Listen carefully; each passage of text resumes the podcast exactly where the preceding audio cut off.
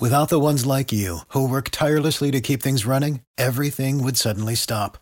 Hospitals, factories, schools, and power plants, they all depend on you. No matter the weather, emergency, or time of day, you're the ones who get it done. At Grainger, we're here for you, with professional-grade industrial supplies. Count on real-time product availability and fast delivery. Call, clickgrainger.com or just stop by. Grainger, for the ones who get it done. Every team, every topic, everywhere. This is Believe.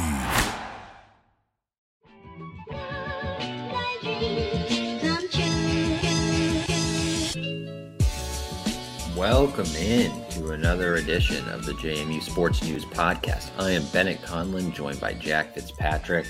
Jack, the Dukes are still undefeated. We have a basketball season coming up here. Soccer teams look good. Pretty cool. It's a great time to be a Duke. That's right. That's exactly right.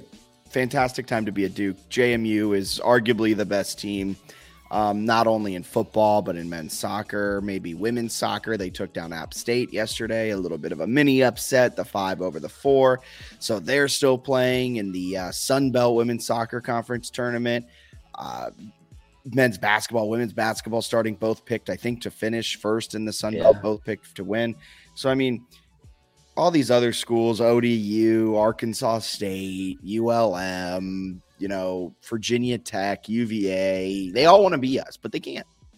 That's exactly right. It's also a great time to be a Three Notch customer because they have Minuteman Mondays, $3 Minuteman pours every Monday. Tuesdays, you get half off the cases that Valley Clubhouse. Folks, this ticker is going quick today. And every Friday, you can go to Three Notch in Harrisonburg for the first half Friday, a new brew weekly. We love Three Notch. We're stoked they're supporting us again through this season.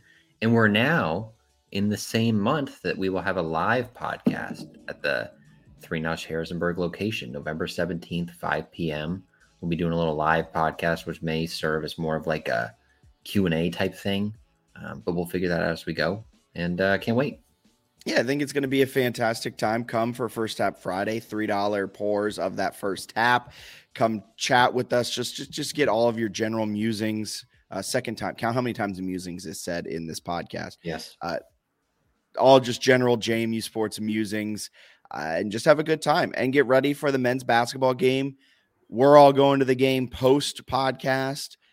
Take in that JMU Radford game on Friday, and then heading out to the App State game on Saturday, and then maybe taking in the women's basketball game on Sunday as well. A full JMU sports weekend that you don't want to miss out on. And another thing you don't want to miss out on is the fact that the last of the major pro sports leagues is off and rolling, and college basketball is ready to go as well. BetOnline remains your top spot for all of your live betting action and contests. NFL, college football, UFC, and NHL are in full swing. BetOnline is your number one source for wagering news, odds, trends, and predictions. All the hoops betting action, along with every sport available at your fingertips with both desktop and mobile access anytime. Head to the BetOnline website today and remember to use our promo code BELIEVE. That's promo code BLEAV for your 50% welcome bonus on your first deposit. BetOnline, where the game starts. There's a reason Christopher William Jewelers has been voted best of Virginia year after year. It's not just one thing that sets us apart. It's everything. It's the selection, extensive and unmatched, with every engagement ring, loose diamond, and fashion jewelry chosen for quality and brilliance. It's the service. From our diamond experts to our master goldsmith, our team shares a passion for what they do, and it shows. It's the atmosphere, both glamorous and laid back. See for yourself why people can't stop talking about Christopher William Jewelers in Harrisonburg and Weir Cave.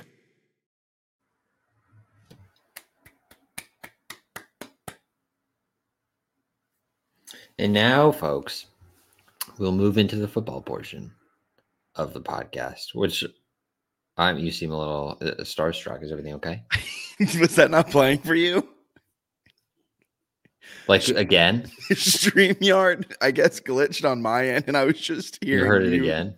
Talk as the ad was blaring in my ear. No, mine ended. I heard the ad. I was all clear to go. Weir's Cave, boom, boom. They're both glamorous and laid back. Hard to achieve both, but they've done it. And, yeah. I was ready to talk about JMU beating ODU in football. Yeah, I mean, yeah, my computer's been acting very weird recently. You know when you, like, haven't turned your computer off for, like, a week and it starts to get really slow? Yeah. That's perfect. Kind of where I'm at. Should be a perfect podcast. Yeah, so everything is off to a great start. Can't wait. This is the start of this game is much like the start of the ODU game back on last Saturday, homecoming night. JMU, a 40-yard deep bomb. That was kind of what our ad reads were like. Mm-hmm. And then the next play was an interception, much like me forgetting or hearing so many different things all at once. Yeah. Pretty crazy. It was only a 30-27 win, which is frustrating for me because I was pretty excited to come on here and gloat about all the people last week who were like, 20-point spread. That's crazy. I know better than Vegas. And it's not even really Vegas, right? Because like it's just like the computer algorithm that's probably located in like Massachusetts for DraftKings. But no, I thought they were going to cover the 20.5 points. I thought Jamie was going to win this game by a billion, but credit to ODU. I thought they looked pretty good, and JMU sort of played like early season JMU. I don't think they did. You don't think so? I thought it was very much early season-esque. I do not think so. I also think JMU was on the precipice of covering that spread each and every time they scored. After they went up 14-3, every time they scored a touchdown, and this is a huge credit to ODU, ODU answered right back with a touchdown of their own. And then if JMU didn't have a good drive, ODU didn't have a good drive. It was a very weird game in that sense. Yeah, they did an impressive job. I was impressed with them, and their scheme is awesome. Right? I don't know if awesome's the word I would use because it strikes fear into me now for the next 10 years, as long as Rain is there as their head coach deploying that offensive scheme. Because Ronnie, show some respect. Is that how you pronounce his last name? Yeah, it's gotten me for a while. And then I heard it like 25 times, and I had to double check like 25 times. I was like, that can't be how that it's spelled Rahne, right? Yeah, and that's somehow Ronnie. All right. Yeah, I know. But whoever they got a guy from Fordham whose name I just should have looked up before. Grant Wilson. Yeah, but the offensive coordinator is also from Fordham. Oh, is that why they brought in him? Yes, because Grant Wilson had played like no football at Fordham, so that he just knew that he could like execute the game plan. But they put the receivers basically out of bounds, which maybe at the end of the game was maybe too much for one of the receivers who lined up like 7 yards into JMU secondary, cost him 10 seconds. But they're so wide that they create like a nice little numbers advantage in the middle to run, or they run a bunch of like little just one-on-one stuff against your DBs. It's like tough to stop, especially if you're JMU, where it puts your corners in a lot of one-on-one situations. Or like wide-out stacks where you're running like the screen, but they perfectly time it. And I think JMU fans would say that it wasn't perfectly timed, but looking back, I think it was perfectly timed where the front receiver doesn't engage in the block until the pass, like perfectly like, borderline. It's very close. Stuff, yeah. Very close, but I don't think it ever really was. And with that, then all of a sudden you have two corners, and essentially the front receiver is taking both of them out of the play, and the wide receiver screen can pick up 7 yards before a player really even gets anywhere remotely close to tackling them. But I really think that game was more the fact that ODU is good and that we all undersold them. I think JMU, like I said, was on the cusp of blowing it open a few different times, but ODU, credit to them, was able to bounce back and play really well. But I don't think it was early season JMU creeping back into it. I think it was more so just a really good college football game. They played a really similar game to that of their Georgia Southern and Marshall game. In that, I mean, first down success rate was very similar. They're passing it still a whole hell of a lot more than they run it on first down. And despite having a 34% success rate on the entire game on rush plays, they had a 66% success rate on first down runs, the best mark of the season. So I think this team has progressed really well. Since the bye week, they flipped the script. They've been passing it a ton on first downs. And I think this game was just more so the fact that the scheme that ODU runs is really hard to stop. I agree. I think there's a strong side to that argument. The thing that gets me is like the way we view JMU now is like they're like a top 25 team nationally. Yeah. If 24th ranked USC beat ODU at home by 3, I'd be like, oh my God, they're such a fraud. But I wouldn't be like, that scheme will test you. I'd be like, wow, they have a terrible defensive coordinator, which they do. And I'd be like, oh my God, like how could they? Well, you know what the thing is though, I think USC would be in a 3-point game at home. They might, right? They beat Cal by a point. So I guess that's maybe much better than beating ODU by 3. Like no, honestly, I don't think maybe some of these teams that are in the top 25 aren't as good as we think. But I don't know. I was a little disappointed with some of it, especially like the fact that the offense was sweet. And then you get into the fourth quarter and they had 2 3-and-outs. One drive went 5 plays. Like they were horrible offensively in the fourth quarter. Oh, disgusting. Like you said, 2 3-and-outs. The other drive they had 3 drives in the fourth quarter, 2 3-and-outs, a 5-and-out. They ran just 14 plays to, I believe, I wrote this down, so I'm really glad you hit on this. 14 plays compared to 24 fourth quarter plays from ODU, including a long drive from the Monarchs. On the whole game, though, kind of sustained long drives was really difficult for JMU. They had 2 drives of 9 plays, which came on the second drive and then in the middle of the second quarter. And their longest drive of the game was 11 plays, and that was the first drive of the second half. They did some nice stuff, and then they had a couple they just like couldn't finish. I think they had the 2 interceptions, and then they turned it over on downs. Was it an interception, or was it a fumble, or what? Did it hit the ground? The first one was stupid because it was like a pretty good pass that like became an interception that they should have looked at closer. I know there were some ODU fans too. They're like, every play is reviewed. Yes, but if you pause it, you have more time to look at different angles. Like if you think that they had enough time to thoroughly look at that, I feel like it wasn't a pick. Definitely hit the ground, which is why when I heard that it may have been ruled a fumble, I was like, okay. It wasn't a fumble either, though. I mean, it was definitely not a fumble. But it also definitely wasn't an interception. That was because it hit the ground. Like, it hit the ground. Yeah, it was just – it's crazy. They had 463 yards of total offense and then, 30 points, and 2 of them were a safety. Like, they could have scored – and Cignetti said after the game he thought they should have scored 14 to 17 more. Well, he said it this week. He didn't say it after the game. After the game, he's usually more like pretty positive. And then, yeah, I think a big reason why they're unable to cap off a lot of these drives is just their lack of ability at running the football. And I don't think that's going to get much better, which is kind of a little scary. Like they have to figure out ways to create faux runs through the pass game. And I don't mean bubble screens, because bubble screens are the bane of my existence. And every time one of those is run, I yell at the television as loud as I can, no matter where I am. How on 4th and 1 do you do that again? A screen to Sproles after what happened in the Virginia game. That was one of the turnover on downs was 4th and 1. No, I know. No, insanity. Yeah. I don't mind him on the other downs, but also McLeod has missed both of those 4th and 1 throws on the screens. Horribly, like they're caught. The play's dead because it Sproles like behind his body, jumping in the air. The play's just completely dead immediately. It's a risky play because if he doesn't throw it perfectly, it's dead. Oh, it's not a good ball. That's one of the times that I'm like, just give it to Tyson to just run up the gut, like just have him hit the hole. I have more faith in Tyson Lawton getting 3 yards when you need 2 more than a bubble screen to Phoenix Sproles gets 1. Is there any play in football that is more like the play call was good or the play call sucked based on result just of like a 4th and 1? Like if they run 4th and 1 and don't get it up the middle, we'd all be like, you can't just run up the middle. Everybody knows it's coming. And then they run a screen and we're like, why are you not running up the middle? You idiots. But if either of those worked, we'd be like, yep, just run it down their throat. Or we'd be like, wow, smart to go screen there. Stretch them out wide.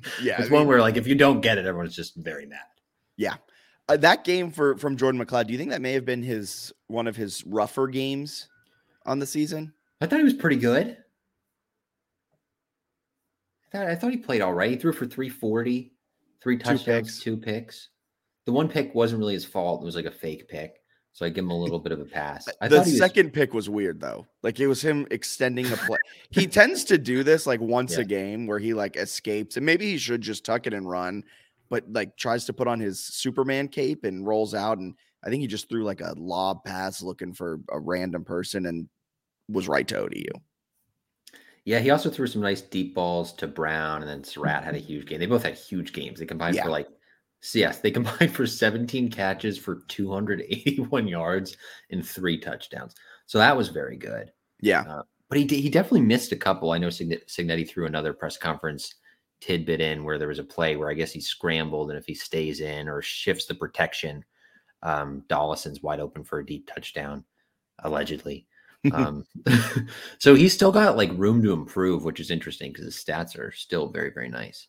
Normally every game when I hear Cignetti say these things, there's a lot left out there. Jordan needs to make better plays. He needs to execute. I normally just think it's Cignetti blowing smoke and I pay no attention to it.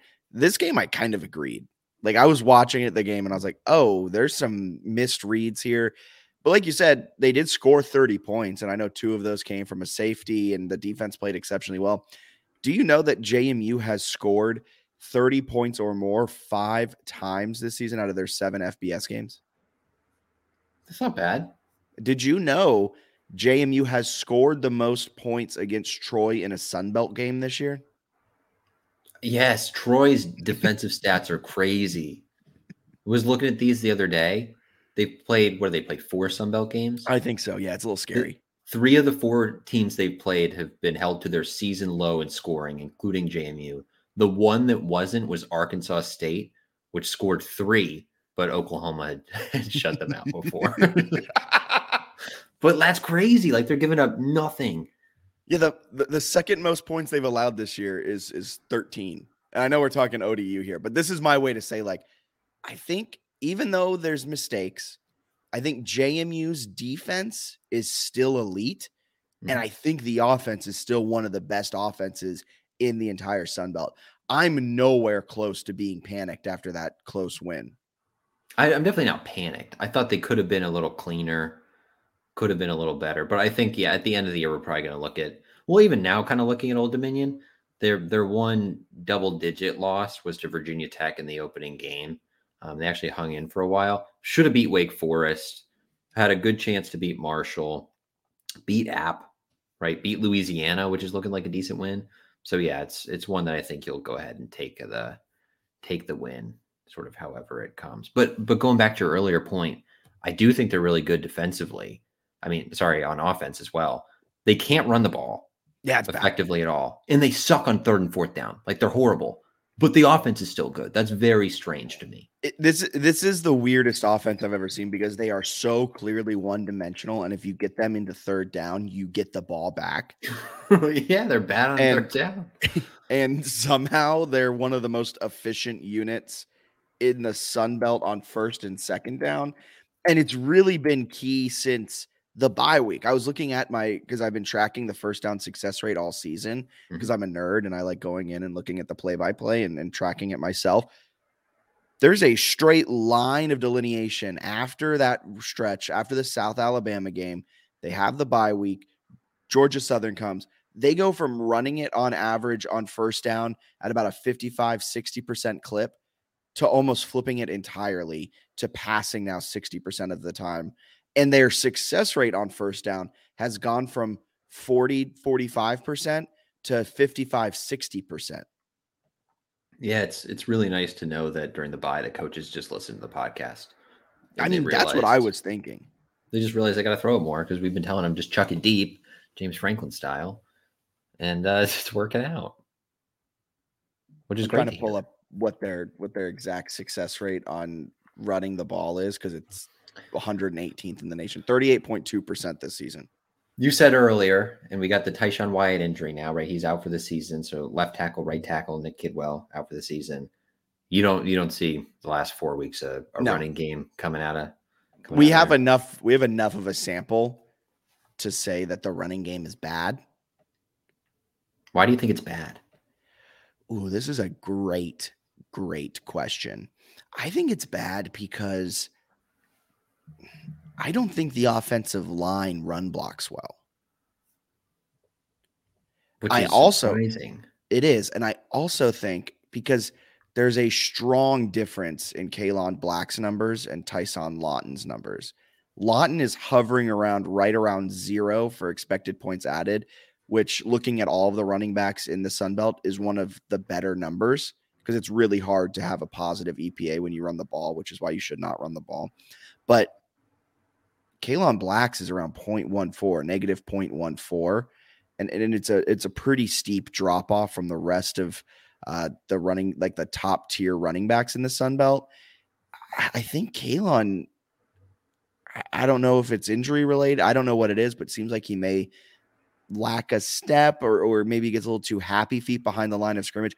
I don't know what these play calls are. I don't know what the blocking schemes are supposed to do. I'm watching this all from the broadcast angle. I really have no idea what I'm talking about.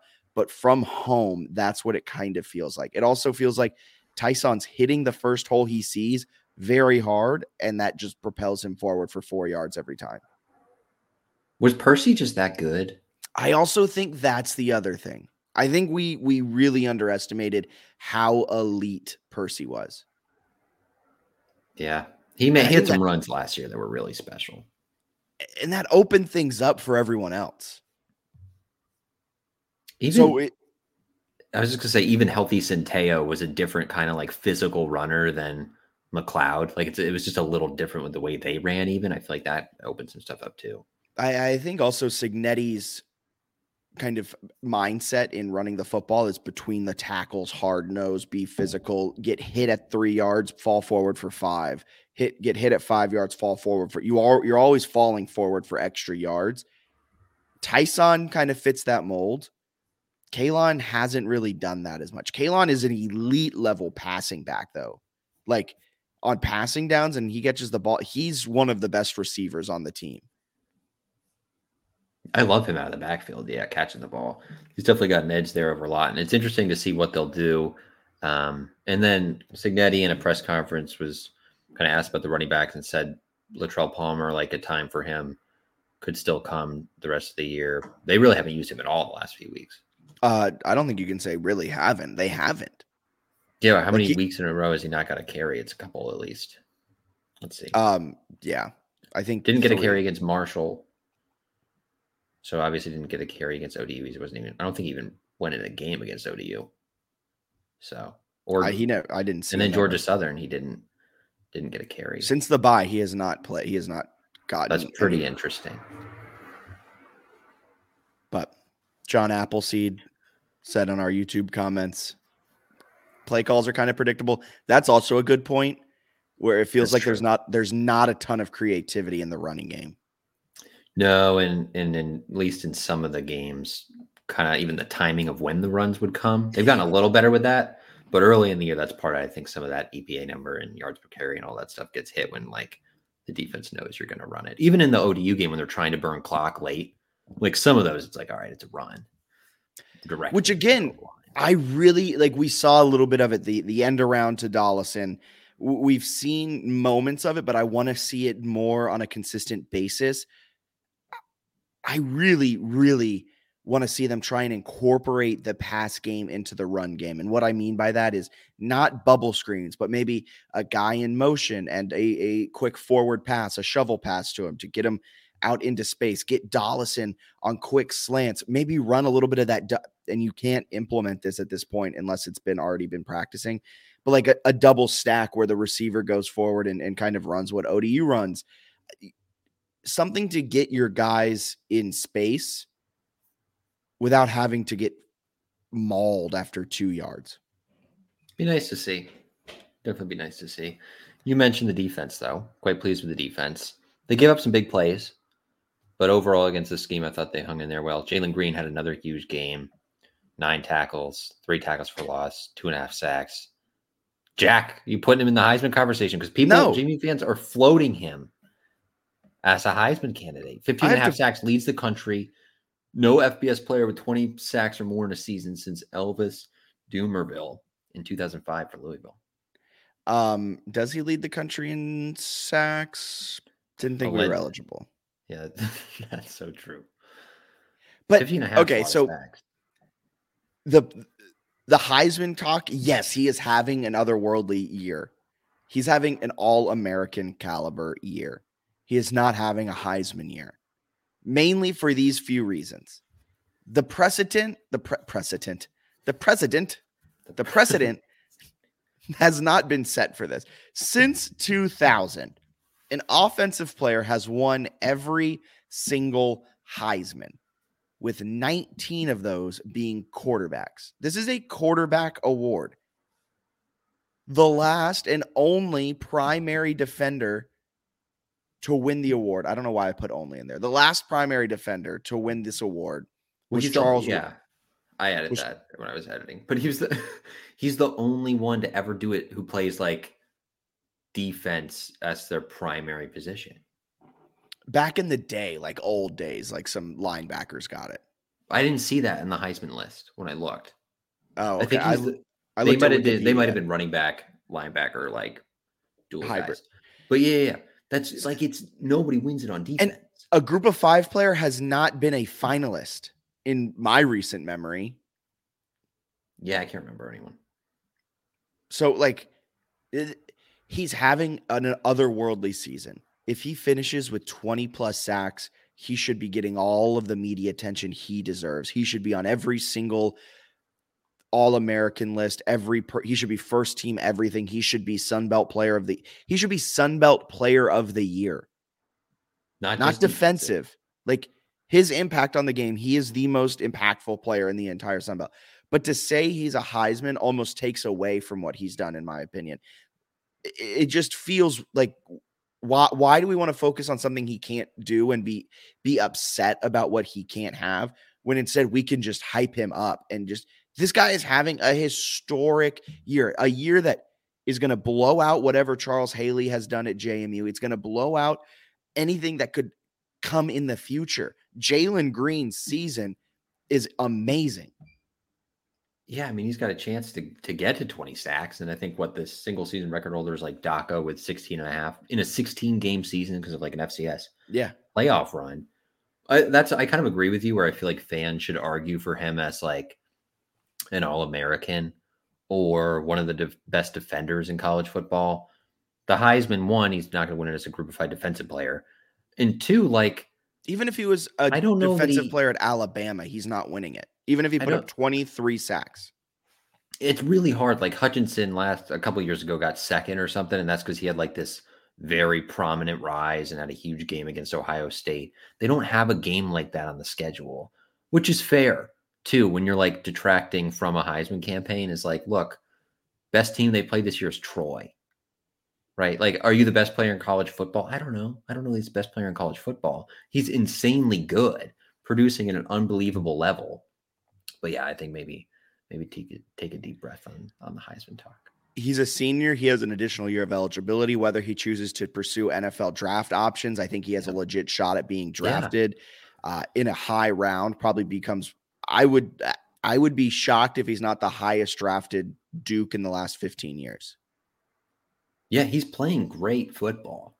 I just think it's worth just being like, look at the footballs he's playing instead of like, this is a travesty that he's not being floated as a Heisman guy. Yeah. Also, some websites that do like weekly Heisman stuff have actually floated him and given him like weekly individual honors and things like that. That's pretty impressive for like a transitioning FBS team like that. Seems good. I don't know. Yeah. You don't necessarily need to lobby for more. Like people are already kind of noticing. I think just hype him up for what he's done, which is played really good football. You know who else has played really good football? Jordan McLeod. Georgia State. Yeah, your boys, but coming off a big old loss.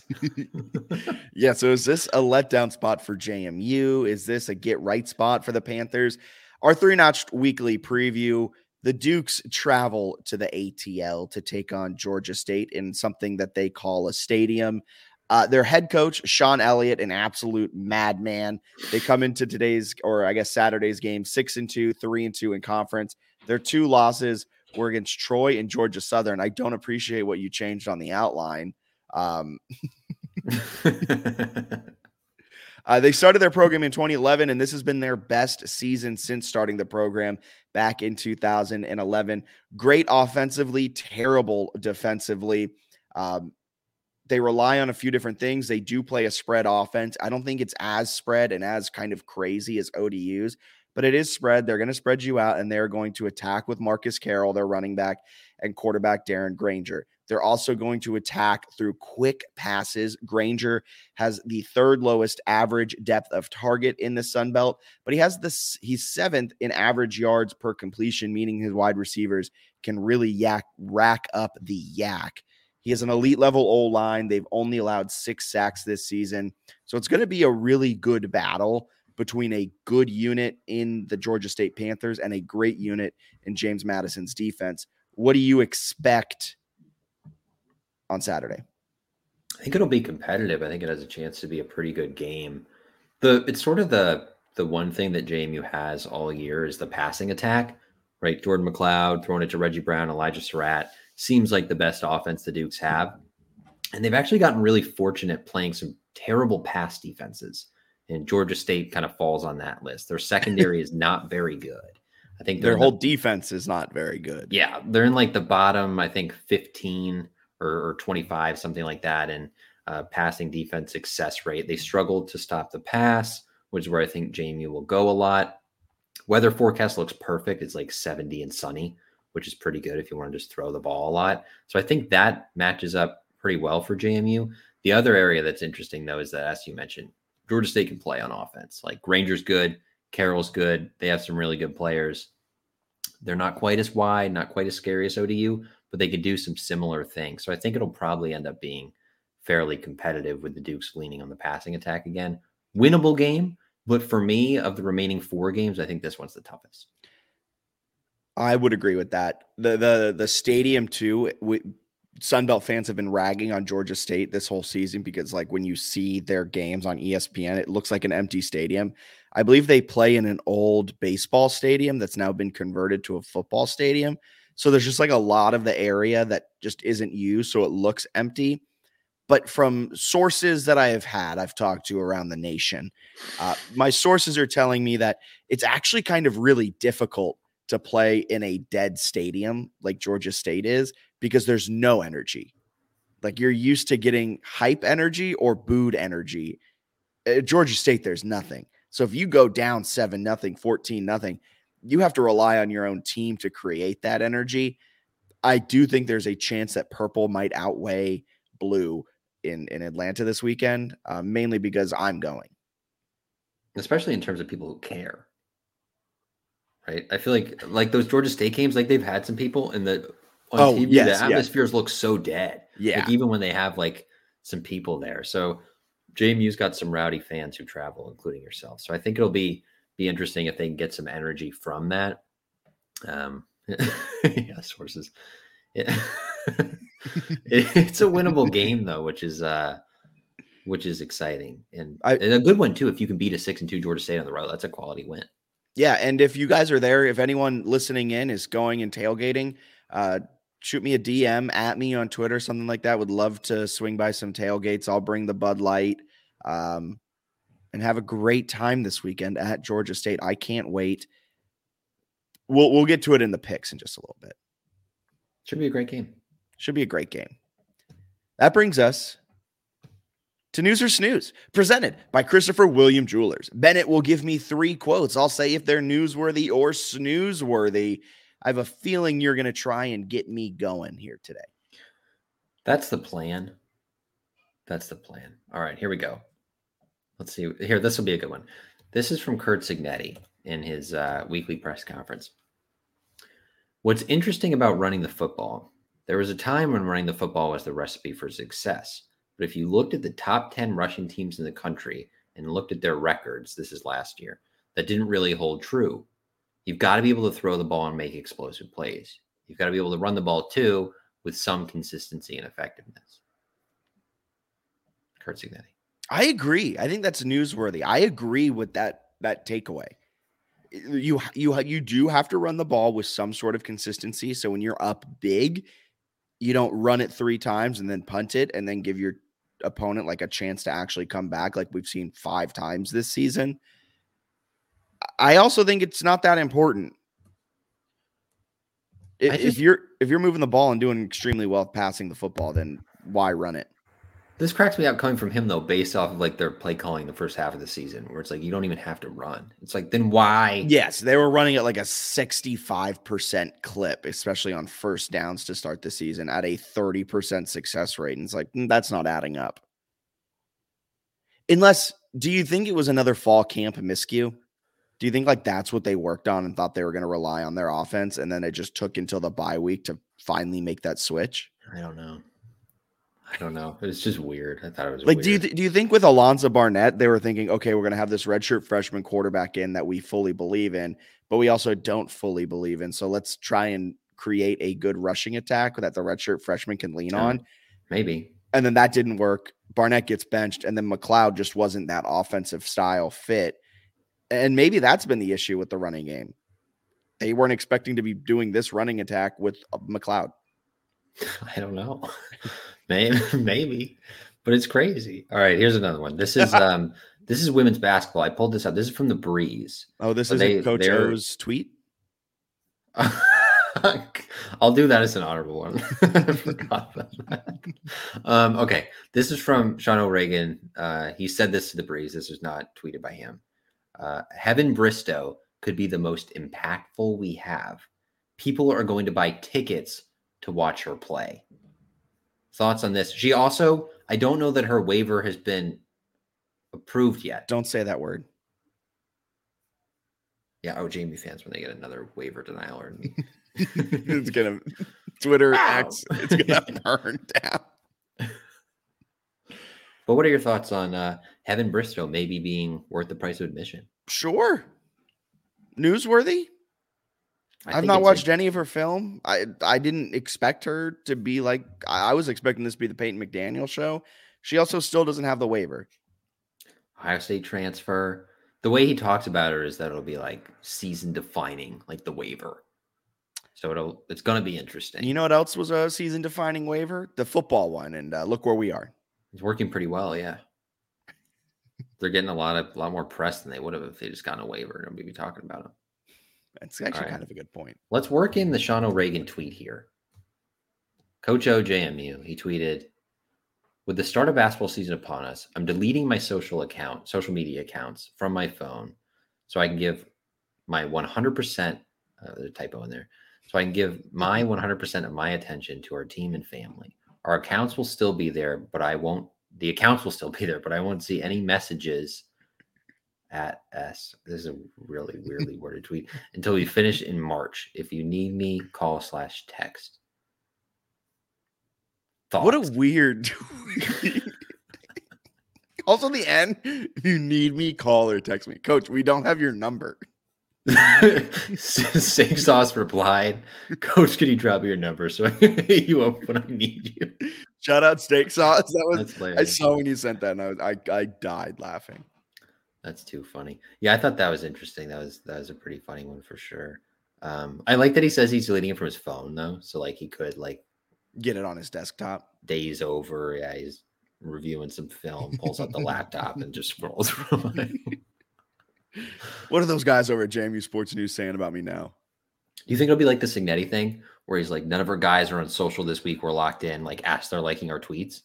That was hilarious. That was one of my favorite things. Or posting to their stories, like one of the most electric things. Yeah, I told them to get off social. Coach, none of them were off social. They're on it right now. That was a good one. All right. The last one. This is the one that'll get you fired up. This is a section of a story in the DNR written by Shane Metlin. Relying on them for some content this week in our segment. Tuesday. A source with ties to Virginia Attorney General's office told the Daily News Record it appears likely that the Attorney General will file a lawsuit against the NCAA with the hopes of making the Dukes bowl eligible in this, their second season transitioning from the FCS to the FBS. Snoozeworthy. Doesn't matter. This is a bunch of hot air. This lawsuit, apparently, according to sources that I have on Twitter, are telling me that if you talk about a lawsuit, you can't sue. Didn't know where that was written in the law. Huh. Weird. I get, and apparently civil litigation, his whatever upset that he said civil litigation. So he went on with this is stupid. Oh, sorry. Jamie Soundoff. Yes. Jamie Great Soundoff, interview by them. 30 minutes. Interesting interview. Asked him some good questions. Didn't answer some of them or sort of ducked them. Oh, yeah. He's a politician. Right. It's his middle name.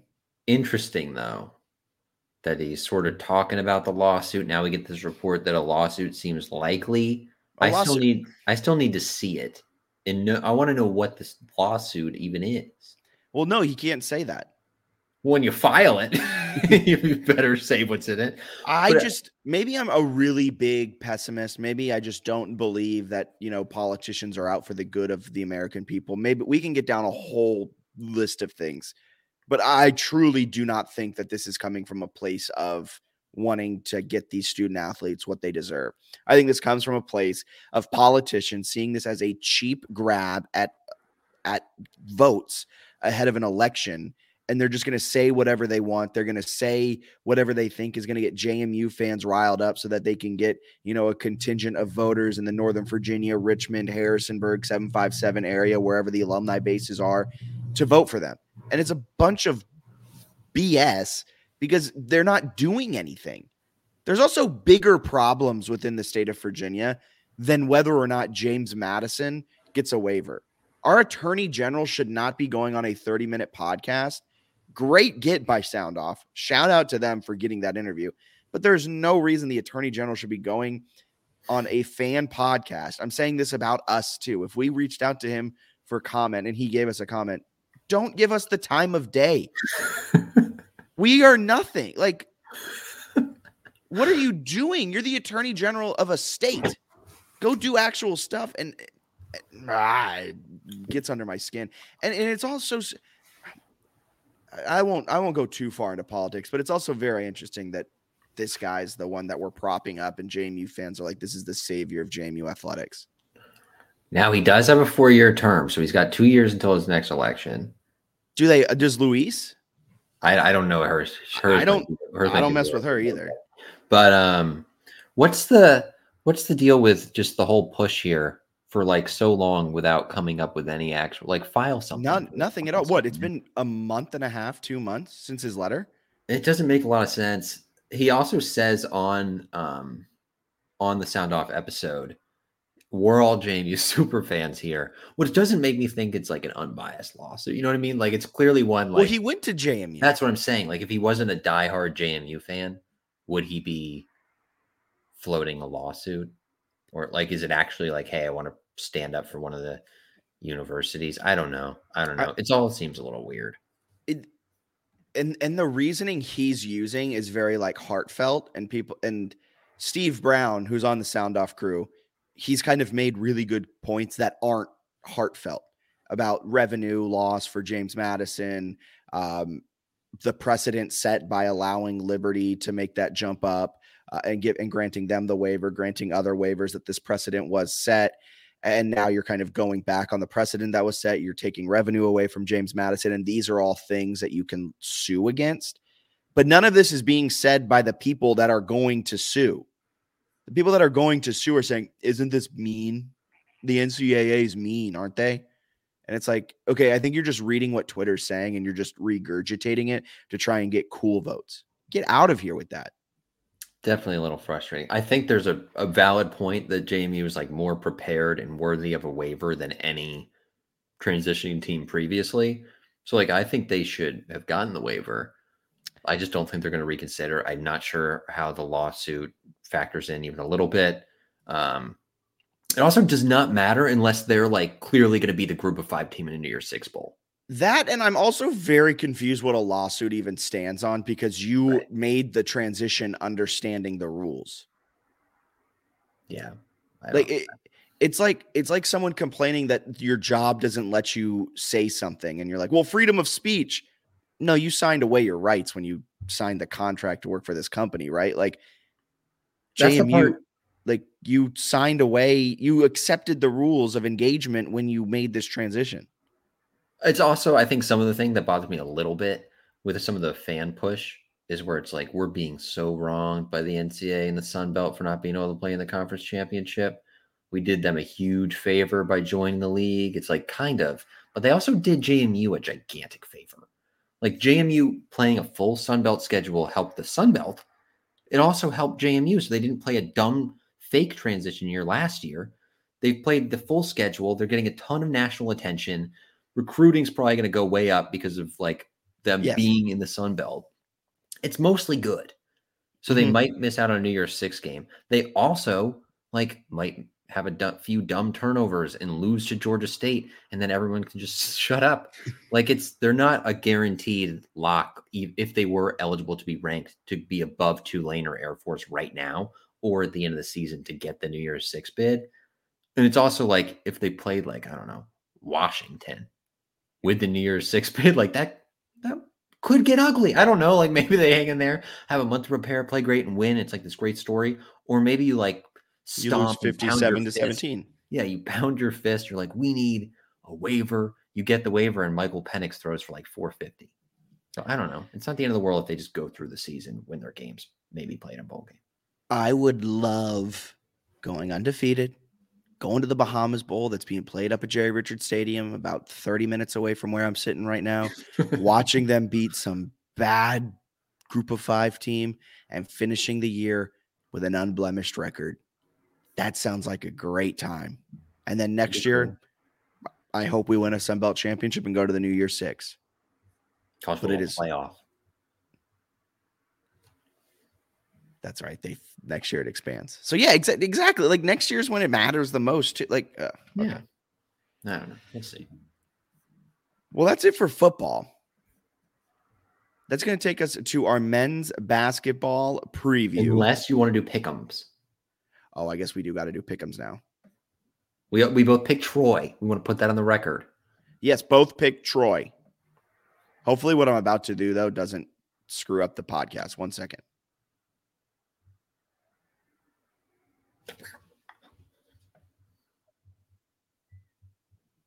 Kind of screwed up the podcast, but here we are. All right, Sunbelt Weekly Pick'em. What did you do?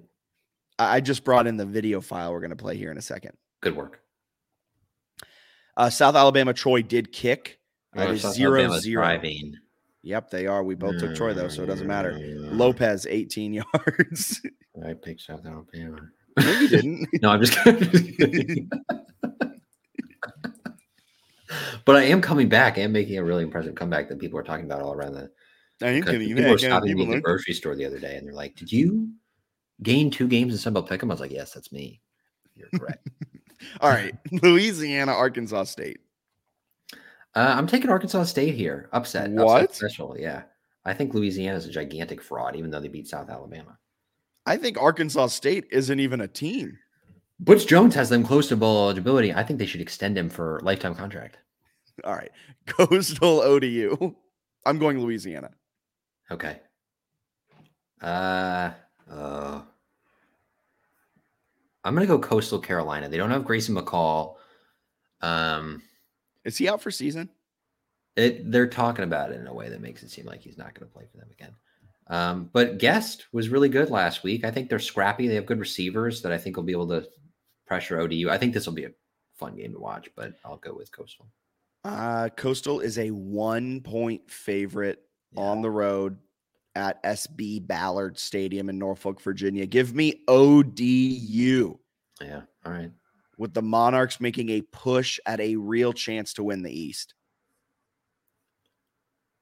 ULM, Southern Miss. I'm going ULM. I'll take Southern Miss. This is one of those. What are you doing? This is one of those games that I think the loser should have to go to Conference USA. The issue with that is that they probably win the league. So it's not quite the punishment you'd expect, but both these teams suck. Yeah, respectfully. Yeah, Southern Miss is a 3-point favorite. Yeah, they'll win it. They're a great team. Still hunting for their first. Both teams hunting for their first win. They're being hunted. They're dead. Georgia Southern, Texas State. This is a great game. Great matchup here. The East has really dominated some of these. I think this one could be a shootout for days. I I think Texas State wins this one. I think Texas State bounces back. G.J. Kinney gets the boys fired up, and they win a really fun one. Yeah, I agree. I think Texas State knows that they're playing for their kind of Sunbelt championship lives here. They're 2-point home dogs. The over-under is set at 68.5. An absolutely electric game that's going to be going down at San Marcos, Texas. Give me the Bobcats of Texas State to win that. Marshall, App State. I'm going to go with Marshall. Oh, I was going to go with Marshall. Did you know Marshall is 1-3 in the Sunbelt?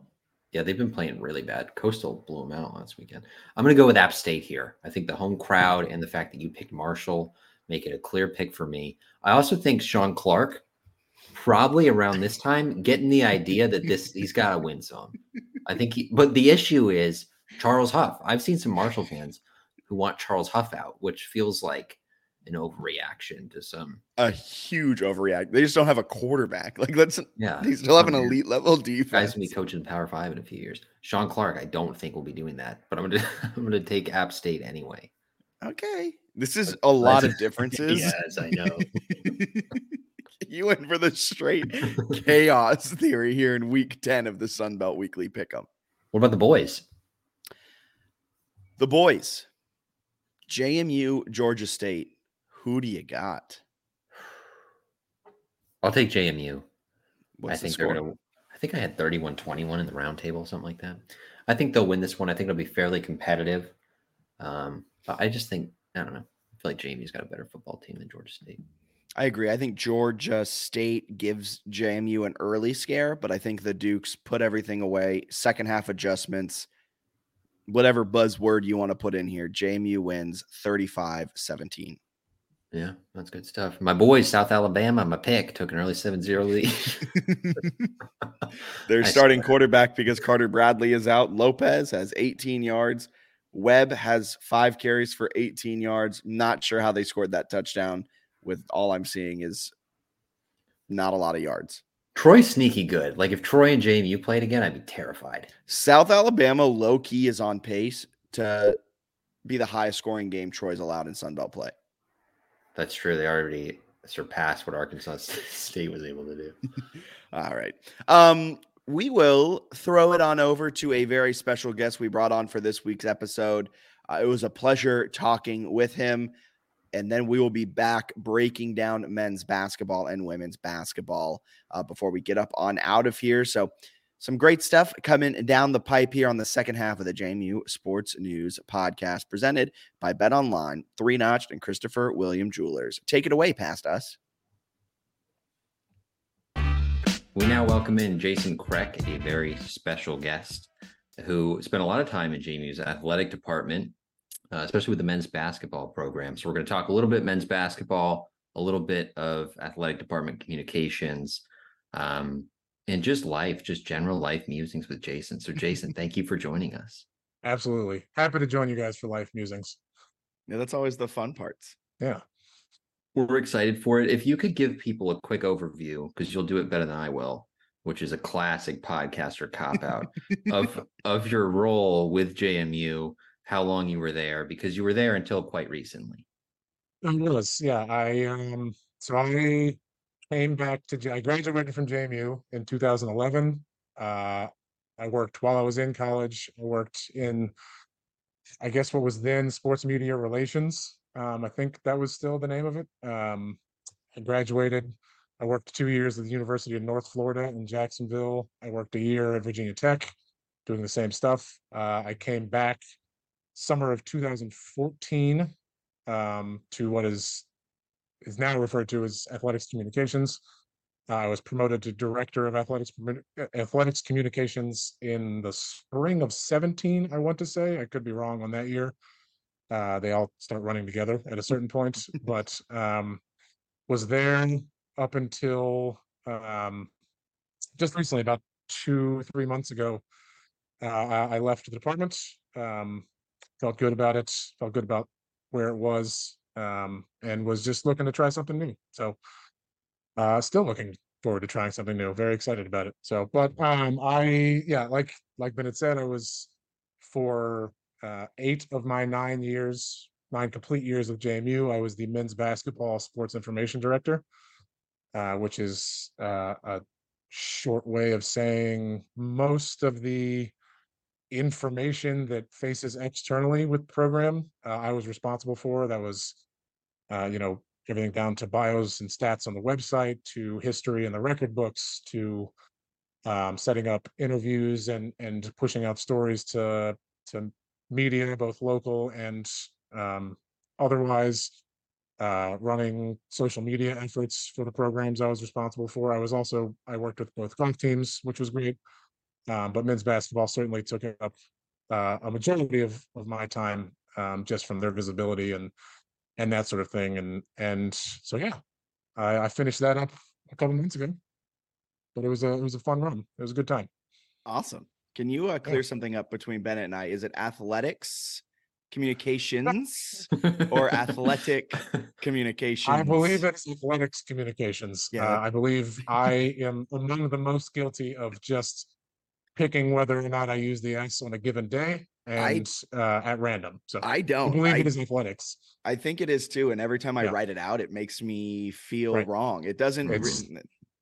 I've never felt 100% certain of either, which is good for your director of athletics communications, but I believe it is athletics. Yeah. I have to imagine the listener count right now is just spiking as we discuss the use of S's. This is what the people want. This is why you brought me on. We've been podcasting for 5 years, and we've done it through talking about S's. So that's how we've grown to where we are today. But starting off with your career, how did you decide to go into sports information directing? Yeah, it was, speaking of fun syntax. So like I said, I actually started in it when I was a townie. I graduated from Harrisonburg High School, so my senior year, as one of the various internship programs, I got connected with JMU legend Gary Michael, who was running the sports information department. And so I did sort of, a few hours a week in the sports information office, which was in the offices underneath the Bridgeforth side that no longer exists. Wow.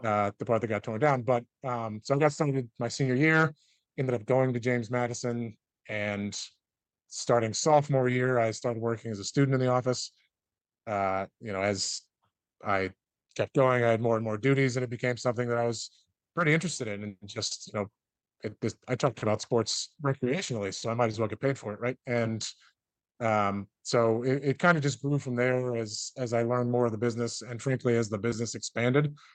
SIDs today do not much different stuff, but more and different things than even I did when I started in the business 10-12 years ago. So that's kind of how I got started. It was just a thing that I liked doing, and jobs presented themselves, and I kept working my way up and getting jobs that I wanted and that sort of thing. So it was just kind of a natural fit. I was a giant nerd, and I loved sports, and that worked out perfect. So yeah, you're talking to two giant nerds. Yeah, that's exactly. Yeah, right. I mean, I do those things as a compliment. Yeah. The men's basketball duties. Tell us more about those. And the travel aspect is one that I was interested in, going to road games, sort of what's that like from a working perspective, but also the chance to be a JMU alum, sort of watching the men's basketball team on a regular basis. I imagine was pretty fun. Yeah, it was very cool. It was a very, for the most part, a very positive part of the job. You get to, I went to JMU.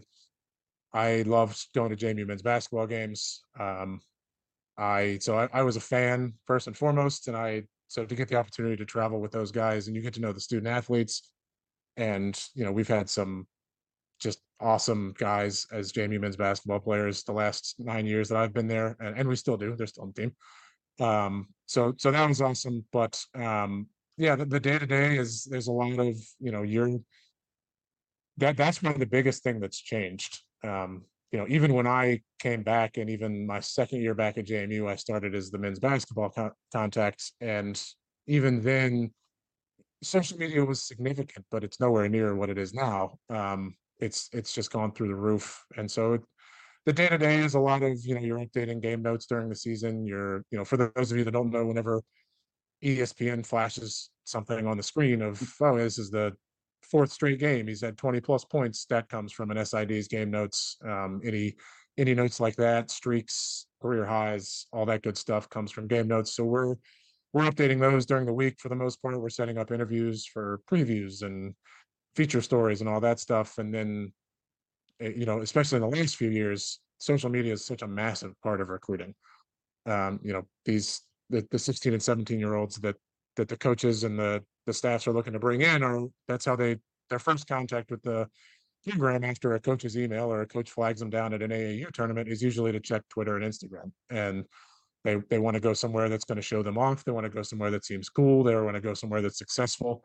And so kind of finding a way to fit that message onto social media is a massive part of the job now. And the best SIDs are ones who can figure out a way to take what the coaches are selling and what the players like showing off and putting that out to, you know, all the stakeholders, recruits, donors, the media, fans, everybody who could be checking on Twitter and Instagram. So it made for a lot of different tasks and a lot of different tasks all in one day most of the time. So yeah, and part of those tasks and part of probably a lot of stuff happening throughout was the move from the CAA to the Sunbelt and the travel aspect of it. I'm always so interested in the behind the scenes logistics of travel, because you knew how to get to Delaware, you knew the Towson road trip, like everything like that had been done for so many years before. And then all of a sudden you're going to Hattiesburg, Mississippi, yeah. Troy, yeah. Alabama.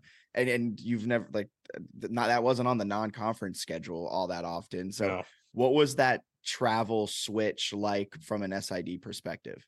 Very different. And yeah, I've been asked this and I forgot to address it. And so, yeah, it was, you know, in our old league, it was convenient because there were 10 teams and we had travel partners. And so you knew you were doing the Northeastern Hofstra swing in one weekend, and you were doing UNCW in Charleston in one weekend, and that sort of thing. And, you know, that was nice. And it was handy because, you know, admittedly, there were some good cities. You know, we got to go to Boston. I love Boston. Everybody loves Charleston. You know, you get to go to these spots that are pretty good. You know, I could do without Hempstead, but there were cool people there. And so, so yeah, the change to the Sunbelt was very different from a travel schedule because we didn't have set in stone travel partners, and so there were a lot of instances. You know, we did the first Sunbelt road trip we did was, I guess this was this past year, so it wasn't the first one, but was at Georgia State and then at Marshall. And what am I talking about? Of course, it was the first one. I'm telling you, all these years run together. I sound like an idiot. I do this for a living, but. So yeah, it was the first weekend. It was at Georgia State and then at Marshall, and that's not a fun drive at all. And you only have one day. Had one day in between. That was a drive. No. So that was the first private jet that we took, a charter jet that we took since I've been a member of JMU men's basketball. And so we had a couple of those, and that's where travel costs go up the most. You know, it's more plane rides, but it's, you know, sometimes you got to get from point A to point B faster than, you know, American Airlines can take you, or faster than United can take you, or something like that. And so we're sponsored by Southwest, actually, so faster than Southwest can get. Listen, whatever gets you the free miles, I'm fine with plugging whoever you want. But yeah, that is the interesting part. Is it became much more. It honestly kind of made the team a little bit tighter because, you know, we were on some very interesting road trips. We had a early in the year last season, we had, I think we spent like 19 of 23 days on the road in the non-conference because we went. See if I can do it from memory. Clearly, I'm so good at this. At Buffalo to at Howard, was this last year? I don't remember. There was definitely the Buffalo road. It was Buffalo to DC. I think it was Howard, but I'm not 100% on that.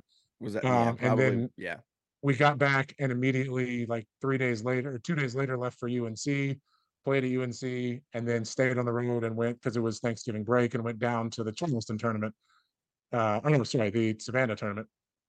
And so it was just a long time on the road, and I think that probably hit the team. It made them pretty close, and you know, you're you're with these guys one way or another. It made the support staff really close.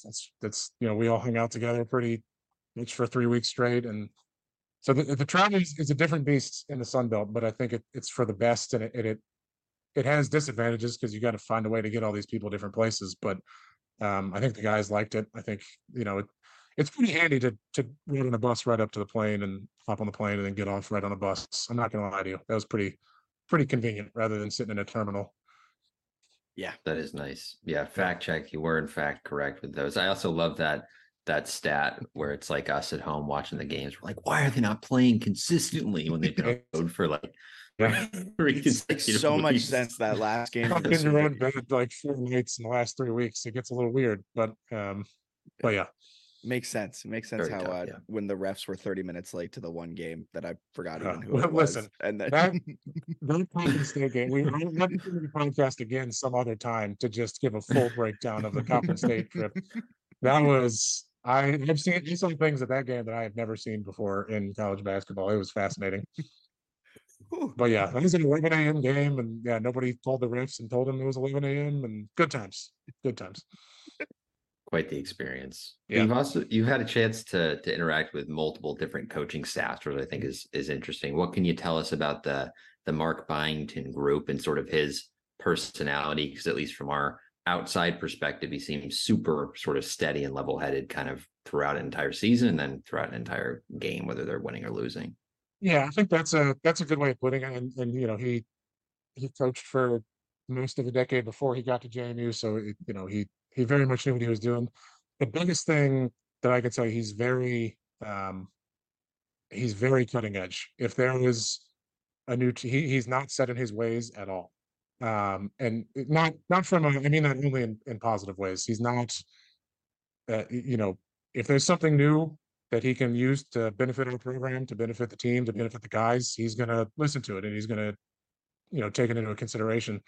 You know, he's very big in analytics. He's very much a player's coach in that, like, he gives the guys a lot of autonomy, and defers to them to, you know, for on a road trip. And he's like, hey, you know, we could do this, we could do X, Y, or Z. What are you guys thinking? That sort of thing. And, you know, there's still structure, there's still that sort of thing, but he's very much on the cutting edge of how to run a program. And he very much knows how to run a program. And I think, you know, that's pretty obvious to everybody on the outside of how quickly he's turned JMU into, you know, what seems like for the foreseeable future, it'll be a top 100 program, if not better, as it keeps growing and keeps getting better. And so that's always enjoyable to be a part of, to know that, like, you know, not that I, frankly, none of the 3 basketball coaches that I worked with were like this, but you hear about basketball coaches that are set in their ways and, no, I don't want to do this, and grumbly and that sort of thing. And that is not the case with Coach Byington. It wasn't the case with Coach Rowe. It wasn't the case with Coach Brady. So I was pretty fortunate in that respect. That's awesome. And you also have had the opportunity to talk with or be around a lot of players. Of course, talk with them probably, I'd imagine, happens too. But one of them that I'm really interested in is Julian Wood and his growth since when he first got there. Can you kind of talk about his JMU, like what you've seen out of him and kind of the relationship you may have had with Wooden? You know, Julian's older than I am, so it's good that he, you know, is probably still that's mean. No, Julian, what does he have? Is this his 15th year of eligibility? I think that's right. Yeah. I think that's what I had in my game notes, is year 15. No, he's an awesome kid. He loves JMU, and it's been great to that's one of the most underrated parts about these jobs that we do, is you see guys come in as, for like, I remember Julian coming in as a freshman, and I remember, you know, they're quiet, and to watch them all grow into leaders is a very rewarding thing that we get to do in our jobs. And Julian's as good as an example as anybody. Just, you know, he's been here forever. He's been here for 2 coaches. He's the only person still on the team that's been there for 2 coaches. I love that he's gotten to play so many years in the Atlantic Union Bank Center. You know, he played in the Convo. He's the only one that played in the Convo. Wow. So it's cool. And he's matured so much, and he's, you know, Julian's quiet until the exact moment he's not, which is, I think, I love that aspect about him. He's real quiet and kind of sarcastic and jokey, and And then when he needs to step up, he steps up, and that's what you want out of your probably your. I think he's the oldest on the team at this point. I know it might be up there. I'm not sure, but that's one of the great parts about the Giant. Honestly, Matt Lewis is probably the one that I point to the most, because I think he had the biggest transformation of anybody I've seen, because he came in and he was extremely talented as a freshman. Everybody could see that. He scored and everything. But when he finished at JMU, that was one, it was his team. Like, that was Matt Lewis's team. And he was a grown man, and he was incredibly mature. And you know, Coach Byington said it often that, like, he never had a bad day, and he knew his responsibilities to be the leader. And you know, as incredibly talented as he was, some days you don't have your shot or something like that. And even then, his job was to make sure people were in the right spots and playing defense well. And you know, he still is, I think, an underrated defender. And so that's what you need from your veterans, and that's the kind of person that Julian is. He's so well acquainted with things at JMU. He's so well acquainted with things and Coach Byington's system. He's very talented. He's very versatile, and can stretch a four out to the 3-point line and can back a three down. And that's what you want from one of your senior leaders.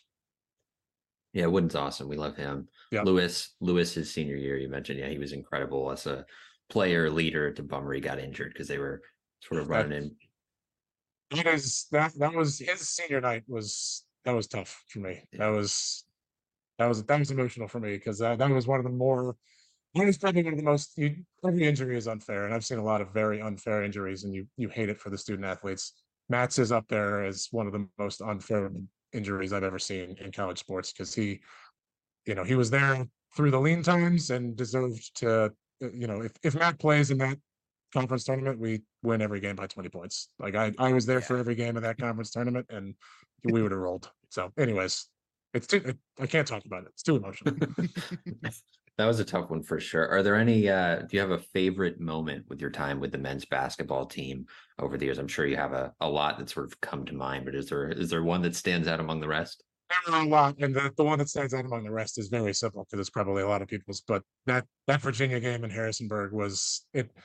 You know, I was talking to a couple people after the game, and that had been around the program like he had for a long time, and I told him it felt like the culmination of a lot of people busting their backs to kind of pull JMU men's basketball up and to where we know it should be, and to have it all come together for that game.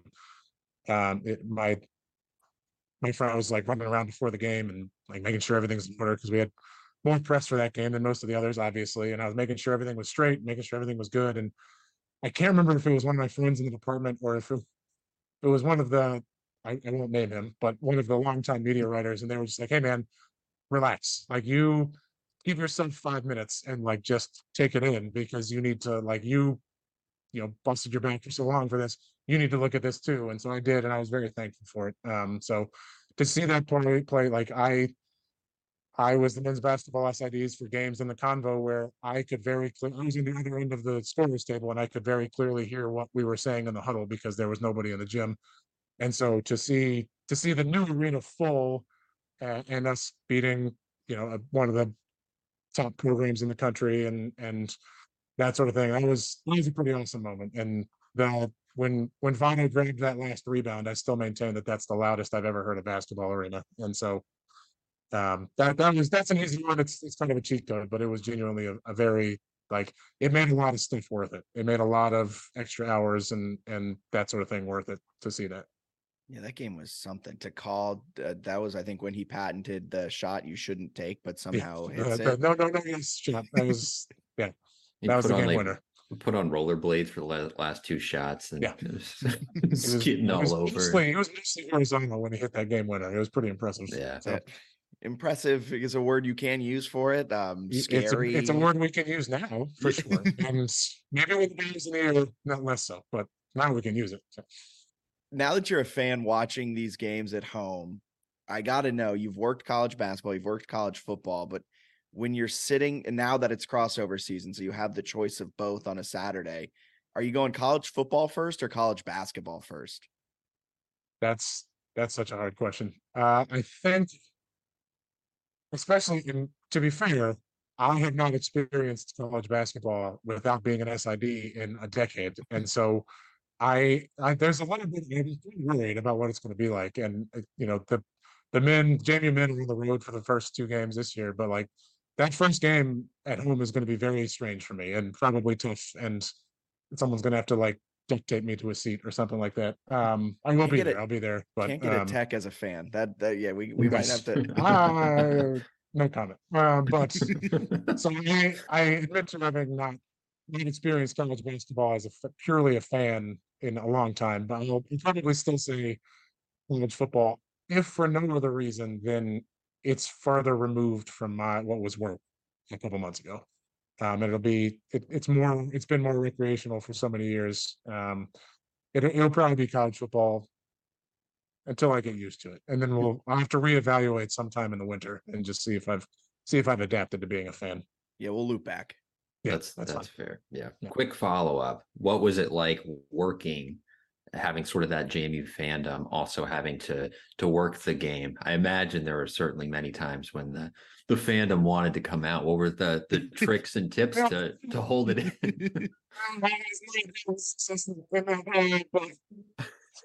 Yeah, now your fandom pretty much constantly wants to come out, and I was pretty bad at keeping it swallowed up and professional.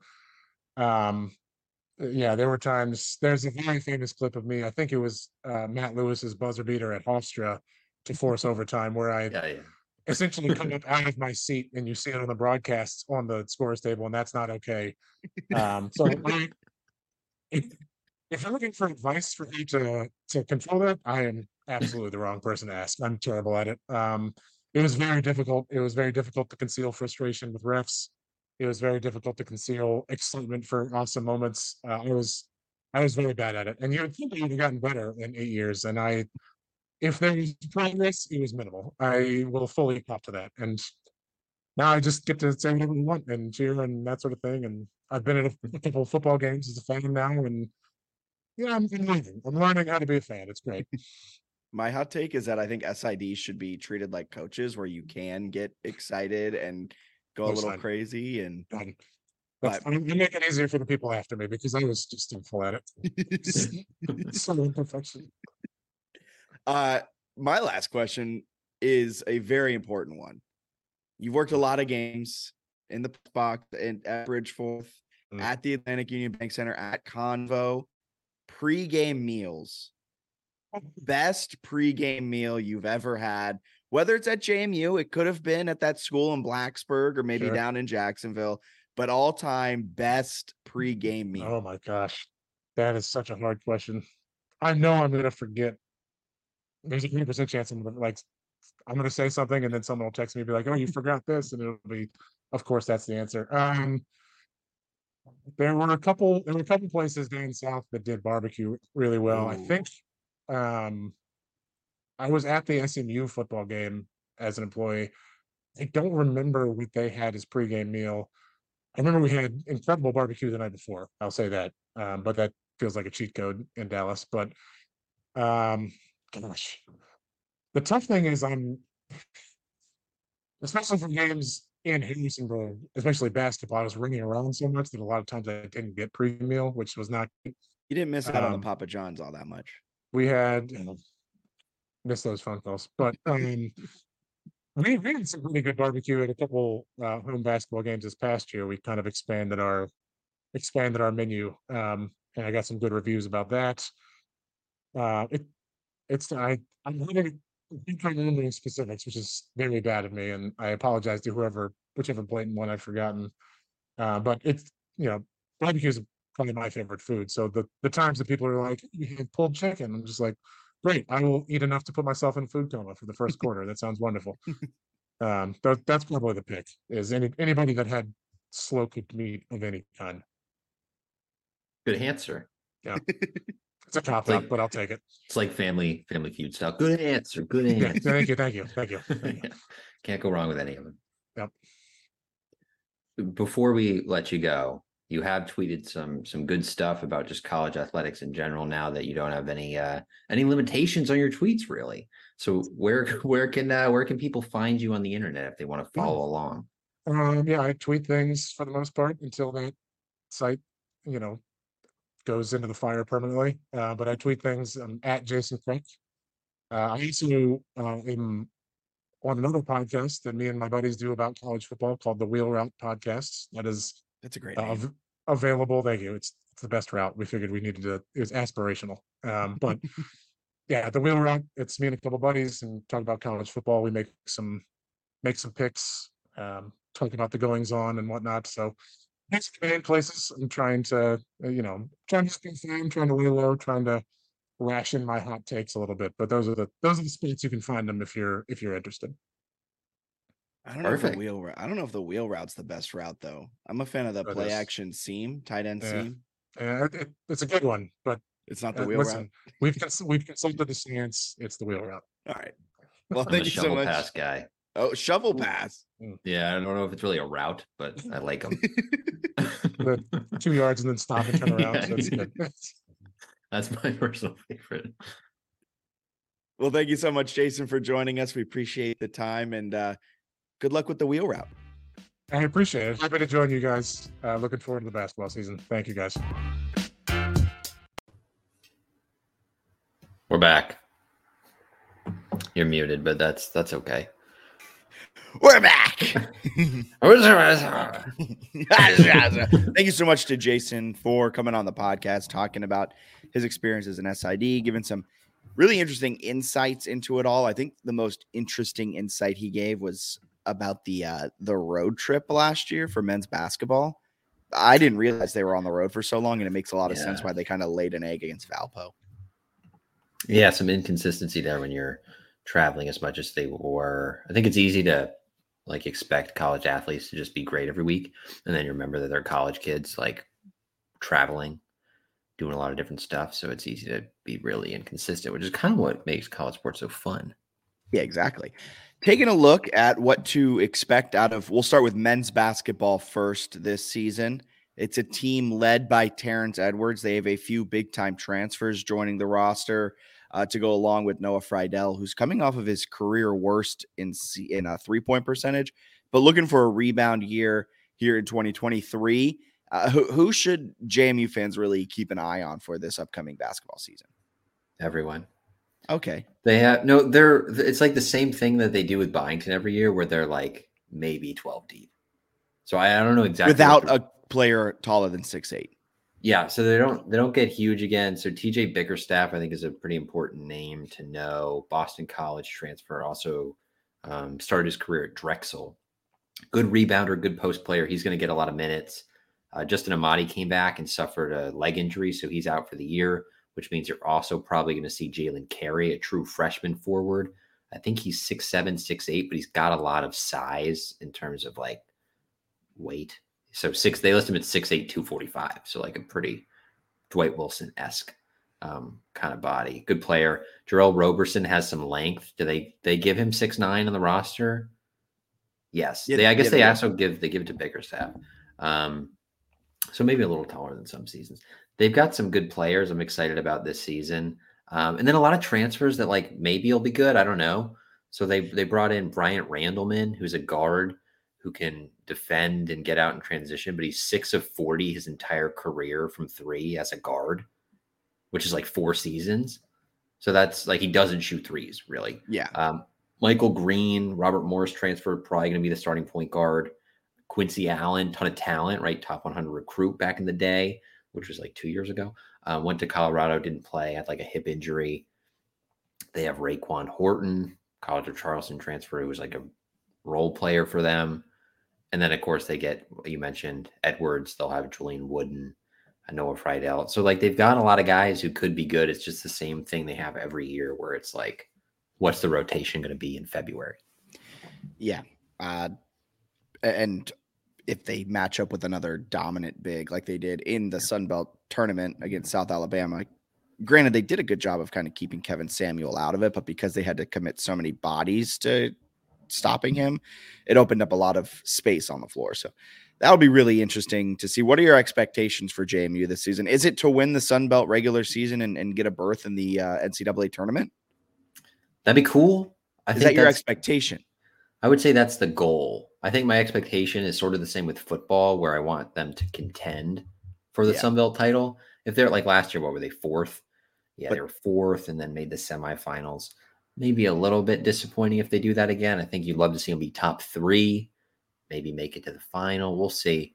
But they have enough depth, even with Amadi hurt, that it would be really disappointing, especially against the schedule, if they don't win at least 20 games and give themselves a chance in the Sunbelt tournament, would be my thought. So preseason picks.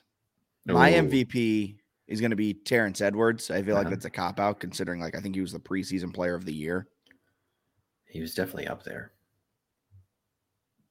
Who's your preseason MVP? I'm going to pick Edwards. I don't see any situation where he's not the guy. I will say he had a brace on his wrist during media day. He sat out at least one of the secret scrimmages. Interested to see if he plays against Michigan State in the season opener. Yeah, because really that Michigan State game and really the entire non-conference, and I don't mean to poo-poo non-conference, but it doesn't mean anything. They're not getting an at-large berth with this schedule. They'd have to go probably undefeated. And even then, I don't know if it's a foregone conclusion. Only if Michigan State stays as good as they're supposed to be, and you can really point to that and be like, look. But it's just such a weak schedule. So he could very well sit out. I think when he's healthy, this guy, Terrence Edwards, he's going to be averaging 25 points a game in Sunbelt play. He can score, he can rebound, he can pass. He does so many things that he's just going to be the guy. Yeah. Most improved. Oh. I'm going to go Roberson for the mere fact that I think he's going to have a really big role this year with Amadi out. I think he's one of the lone guys that provides length, provides height, provides size down low. And I say most improved because he didn't really play at all last season. So there's only one way to go, and that's up. Could be Jalen Carey too, though, but he's starting from nothing. So you can't really give him most improved. No, first year in college, that'd be cheating. I would, I'm going to say Freidel. Noah Freidel. Oh, that's a great pick. Great answer. I think he shoots closer to 40% from three again, like he did at South Dakota State, and they get that back. He's also, you look at the roster, it's if anyone should be taking threes, it's probably him. They have a lot of guys who should not be taking threes. Probably shouldn't be taking many threes. Freidel is primed for a bounce back year. If he shoots 40%, I think JMU is the best team in the Sun Belt. I think if he shoots at last year's clip, they're a contending team in the Sun Belt. I think if he shoots what he was shooting at South Dakota State, they are the best team in the Sun Belt. The crazy part is that all of last year, his shot looked so good and they just didn't go down. Yeah. Hopefully it regresses to the mean, I guess. Yeah. Sixth man. Oh, Julian Wooden. They could start Wooden though. I could see them starting him, but I don't think they will with what Byington likes to do. He could bring him off the bench. He would be a good sixth man. He was a sixth man last year. I'll say Xavier Brown. Yeah. Is that who you said? Yeah. I like him a lot. I don't know exactly how much run he'll get. He's got a chance to kind of back up Michael Green, I guess. Or start. He could start. Yeah, he'll be a fun one. I'll pick him at sixth man. Yeah, so men's basketball, they get their season tipped off in just a few days against Michigan State. Thank you again to Jason for coming on, talking some overarching men's basketball things, some SID stuff. It was really a pleasure having him on. I'm really excited for this men's basketball season. I'm also really excited for the women's basketball season because without Kiki Jefferson, there's kind of this question mark of who's going to be that player for the Dukes. It was expected before the Heaven Bristow transfer in. I really thought Peyton McDaniel was going to be that player. She was an off the bench, six woman type of player for the Dukes last year, but has a lethal 3-point shot. And I thought if they got her involved in the offense more, she could start putting up some gaudy numbers with the way she shoots it. But if they get this waiver with Bristow, all of a sudden, I think it's a completely different dynamic for this team. You still have, why am I blanking on her name? Susha Kozlova. Yes. Kozlova down low, who was a monster last season. I'm really excited for women's basketball too. Should be good. The way Coach O and his media availability, sports blog podcast thing, he talked about Bristow, yeah, okay. He talks about Bristow like she's like a freak athlete, but maybe not like a 20-point per game player, which makes me think she could, if she gets the waiver, be setting up McDaniel for some huge games. So I still think McDaniel's going to put up a absurd season, regardless of what happens with Bristow. But it's a pretty deep roster. They've got a lot of really good players, added some nice transfers in addition to Bristow. They've got Carol Miller from Virginia is just sort of a solid player, and then Ashanti Barnes, community college, transferred in from a community college. I think she started her career at ODU and has some ability at the forward spot. So it's a pretty nice team. And then Olivia Mullins, point guard transfer, should be really good. Jamia Hazel also showed flashes throughout her entire career of just being an absolute takeover machine. So if she can kind of find that consistency, I think that 1-2-3 punch between Bristow, McDaniel, and Hazel can be really lethal. Of note, Kobe King-Hawea, no longer with the team after some very weird things. I totally forgot about that. Yeah, she's married. She just like went to Montana and like didn't respond to the team after the end of last season. Who knows? But so she's no longer with the team. Your expectations for this team, is it to win the Sunbelt again? I think contend. If they get the waiver for Bristow, though, yeah, I'd be a little disappointed if they don't win. But if they don't get that waiver, I think contending again, being in the mix, winning 20-plus games, kind of similar to the men, where they should be good. Losing Kiki's tough, but like they've got plenty of firepower to be good. And they could maybe put something together in this non-conference slate to get an at-large, depending on how the season goes. Because unlike the men, they have good non-conference games, like VCU, Michigan State, Wake Forest, Maryland. Just whenever you're playing kind of a P5 team with name recognition, always helps your at-large chances. A lot better than when you're playing Hampton, Howard, Eastern Mennonite, Bridgewater, insert junior college here. At the very least, they're going to be way more fun to follow in November and December. Yes. Yeah. All right. So same question. MVP, most improved player for women's basketball and sixth woman of the year. I'll let you start first with the MVP. I'm going to go Peyton McDaniel. I think she's going to put up millions of points. I'm going to go Hazel. Really? I love Hazel's game. I mean, I think it was the Troy game we were at last year where she kind of had a moment of takeover. Yeah, she's a great athlete. I just think if she can find that consistent clip, she may become the 1A option through this offense, and I'm very excited to see that. Peyton McDaniel, that was my initial choice, but you took it, so I wanted to go a little different, so I went with Hazel. Okay. Most improved. Give me Anna Goodman. From what I've been reading, I think the DNR was where I was reading this. She's going to get some run, made some progress. I guess last year she was banged up and like didn't practice like for months leading into the season. This year she has been practicing. It's supposed to sort of have a nice post presence with Kozlova. Apparently Coach O is tinkering with both of them on the court at the same time, which I think would be interesting. So I'll say Goodman has a chance to really take a step. That would be 12 feet and 8 inches of player in the post. That'd be pretty impressive if they were able to run out a big lineup that was good. I'm going to go with Steph Odekirk as the most improved. I like that. Steph Odekirk last year played in a career-high 34 games, started a career-high 22 games last season, a career-high in minutes as well, but had career lows in field goal percentage, three-point field goal percentage, and really didn't outperform rebounding as much as you would have expected with her jump in minutes.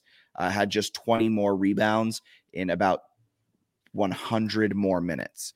So I think Steph Odekirk has the opportunities, the redshirt junior from Spotswood High School, the local product. I think she's going to have her opportunities if she can take advantage of them, and if she can become kind of a 30% three-point shooter like she was to start her career. I think that'll be a dangerous kind of option opposite of Peyton McDaniel. And sixth man of the year. I will take Carol Miller, Virginia transfer, grad transfer, covered her at UVA. Pretty steady. I think she's just going to be steady. My guess is they bring her off the bench and she's just like solid. Wouldn't expect her to have a bunch of like 25-point games or anything, but I think she'll come off the bench and make a lot of really nice plays and be a reliable veteran. I'll go. I want to go either Chloe Sterling. Oh, I like that pick. Or Ashanti Barnes. Yeah, I think those are great picks. I'm going to go a mix of them. My final pick will be Chloe Sterling just because we've seen her in action just a little bit. But I think the sophomore point guard has an opportunity to really build off of her freshman year. Appeared in 26 contests, had about 7 minutes played per game. I think she can take a step forward and be a really pivotal point guard coming off the bench and providing a lot of facilitating action for the Dukes. Love it. I mean, this has been a behemoth of a podcast. And we got to do listener questions. Okay, that's what I was going to ask. All right. Hold on, I want to fire these at you. I want to make you answer some listener questions. This might be our longest one of the season. Yeah, this is a long one. Sorry, I was reading something. This is great podcasting. Here at the minute, the hour 36 mark, and it just goes silent. Hold on, folks. If you've made it this far, congratulations, because you wanted to listen to your questions. Okay, well, here we go. Daniel Merriman, first question. Terrence Edwards stat line prediction for JMU men's basketball, Michigan State. I assume that's what it was, or it could be just his season, I guess. From Daniel Merriman? Yeah. It might mean season. I don't know. Stat line, he's going to finish with 21 points per game. I'm going to say on the season. Yeah, 21 points per game, 7 rebounds, 3 assists. Okay, 16 points per game, 6 rebounds, 5 assists, 2.1 steals, 0.7 blocks. I hate you. Okay. One of the questions was from James Hemphill was just to talk about soccer. Did we do that sufficiently? No. JMU men's soccer took down the number 1 team in the country, the UCF Knights. Massive on the road. So a massive resume builder. Can literally not get a better win than that. So they're at large considerations very much in play now at this point in the season because of their strong non-conference play. And now as they head into the Sunbelt tournament, they're riding a lot of momentum going into that massive, massive win against UCF. Who would win if Charlotte and JMU played in men's soccer? Charlotte. Okay. Disrespect. It would be a good game. I haven't watched enough Charlotte soccer as I've watched every single one. You're streaming JMU during their games. I haven't watched enough JMU soccer this season, but like Charlotte's defense is elite. Could be a fun one. Yeah, men's soccer maybe a little tournament spot would be pretty cool. If Charlotte and JMU somehow found their way to play each other in the NCAA tournament and it was like relatively close, I might have to find my way there. Yeah, that'd be pretty cool. We also have volleyball postseason coming up. Women's soccer we hit on a little bit. They got South Alabama top seed on Friday. Not good. That'll be tough because they're not really a scoring team, but they play good defense. We'll see what happens there. Field hockey season is almost over, and then we'll dive in a deep dive there maybe. Just myself in the winter. And golf seasons, they're waiting till the spring. Yeah, I think cross country finished second out of 13 teams in the Sunbelt Championships. Big time. Yeah. All right. From Patrick McGrath. What are your thoughts? Field McGrath is handled pretty good. What are your thoughts on how our O-line will hold up considering the injuries / moving parts? I think it'll hold up fine. Yeah. I think it's really beneficial that we have a mobile quarterback. And I think the run game already sucked. Yep. So I don't think they're like all of a sudden going to allow like 3 sacks a game or anything like that. I think they'll be fine. Tyler Stevens has been a solid rotational guy on the line. It's not like they're putting in some inexperienced freshman. No, I think he's a redshirt junior who has 8 career starts and was supposed to be the future left tackle if we had stayed in the FCS. So I'm not worried about that. Nope. Bringing in Josh Toner a little bit too, who's got plenty of experience. They'll be fine. Yeah. All right. From Alex 092975. Alex, bunch of numbers. Well, I have a feeling that's probably his birth date. September 29th, 1975. like meaningful numbers. That's tough on me. All right. Who do you think will give JMU the most fits? This is a good question by Alex as well. Who do you think will give JMU the most fits? Darren Grainger at quarterback, Marcus Carroll running back, or whoever Lewis is, the wide receiver, or someone completely different. Also, who steps up the most in this game on offense and defense? Quarterback Darren Grainger will provide more issues for JMU's defense. In the past, JMU's defense has struggled just a tad. We've talked about it almost every time they play a dual threat quarterback. If they can slow down Darren Grainger, I'll stop talking about it. I swear, I'll stop. But okay, for the time being, Darren Grainger, he has a lot of designed runs as a quarterback. He has the autonomy to do what he wants in that offense. He's an experienced dude. He remembers what happened last year. I'm really worried about what Darren Grainger is going to do to this Duke's defense. And I think Jordan McLeod is going to have to step up offensively, and he's going to have to go toe-to-toe with arguably the best quarterback in the Sunbelt in Darren Grainger and Jalen Green for the defense. Yeah, it'd be nice to see Green. Or Chauncey Logan. Be nice to see Green finally produce. It'd be nice to see Chauncey Logan produce. I agree, though. I agree on the Grainger. I agree on all counts. All right, from Mangy Dog. Coaches haven't figured out third downs yet. The conversion rate is 30. Conversation. Yeah, I know. I gave him an assist.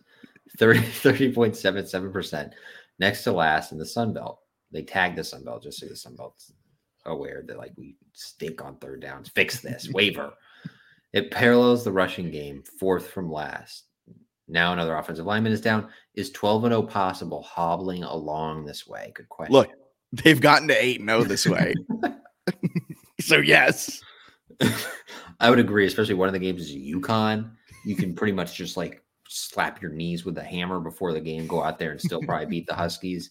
So I think they got a pretty good chance of if they can get through this one. Yeah, and like they're that's doing a great question though. It is a great question, yes. But they've gotten to this point undefeated in they're 5-0 in one position. They've done enough. And to what you've said, they're pretty good on first and second down, right? They're great on. They're one of probably the if they kept that conversion rate, JMU, the amount of first downs that were converted into first downs, I'd bet $5 that JMU's the best in the Sun Belt at that. Yeah. Okay. Here's a good one from Washington.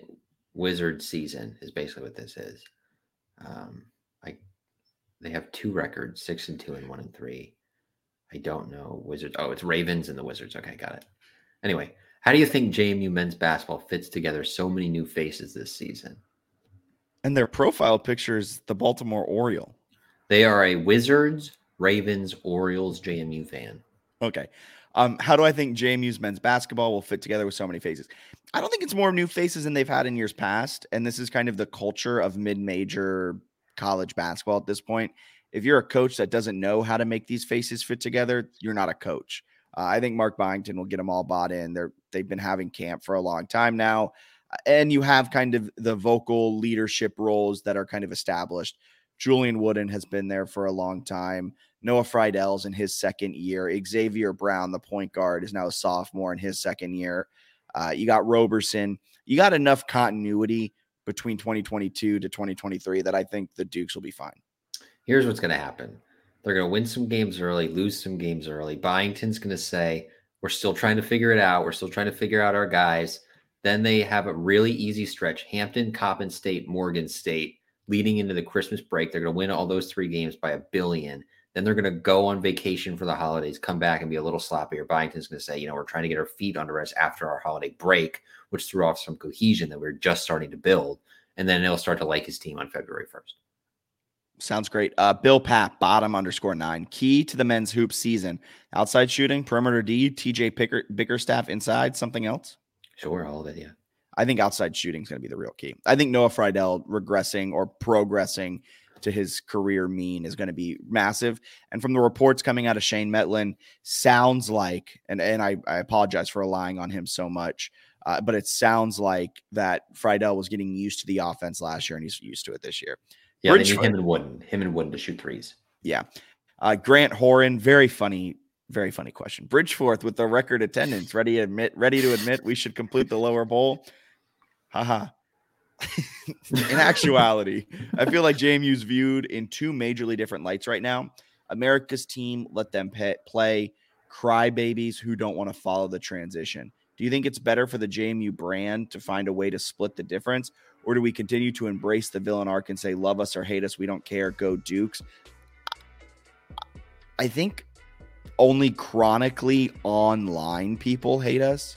And because anyone who's asking a question in this is also likely chronically online, like Bennett and myself, you're seeing a lot of the hate. But on a national perspective, I think we're loved. It's very localized, like Liberty or some Sunbelt fans who are like, shut up. And we're like, wow, people hate us. But the majority of fans, I think, are. Like Matt Berry isn't going to go on an ESPN broadcast and be like, let them play. The NCAA disgusts me. If there was a strong contingent that didn't like us. I would agree. All right. For Ben Conlon, this has been a behemoth of a podcast. If you've made it this far, I hope to see you at the live podcast on November 17th at 5 p.m. And thank you for sticking with us. Man, I got to edit this whole thing. For Bennett Conlon, my name's Jack Fitzpatrick. You guys have a wonderful rest of your day. It's been the Debate JMU Sports News Podcast presented by BetOnline. See ya.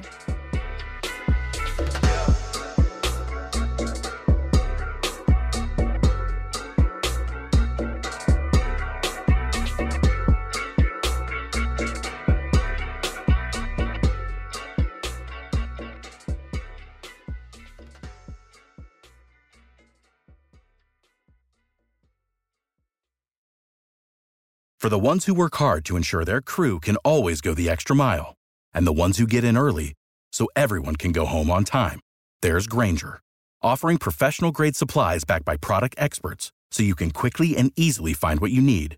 Plus, you can count on access to a committed team ready to go the extra mile for you. Call, click Grainger.com, or just stop by. Grainger, for the ones who get it done.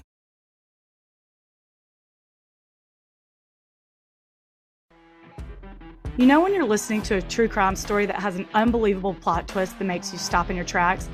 That's what our podcast, People Are the Worst, brings you with each episode. I'm Rachel. And I'm Rebecca. We're identical twins who love true crime cases that make you say, didn't see that coming, and we hate the people responsible for them.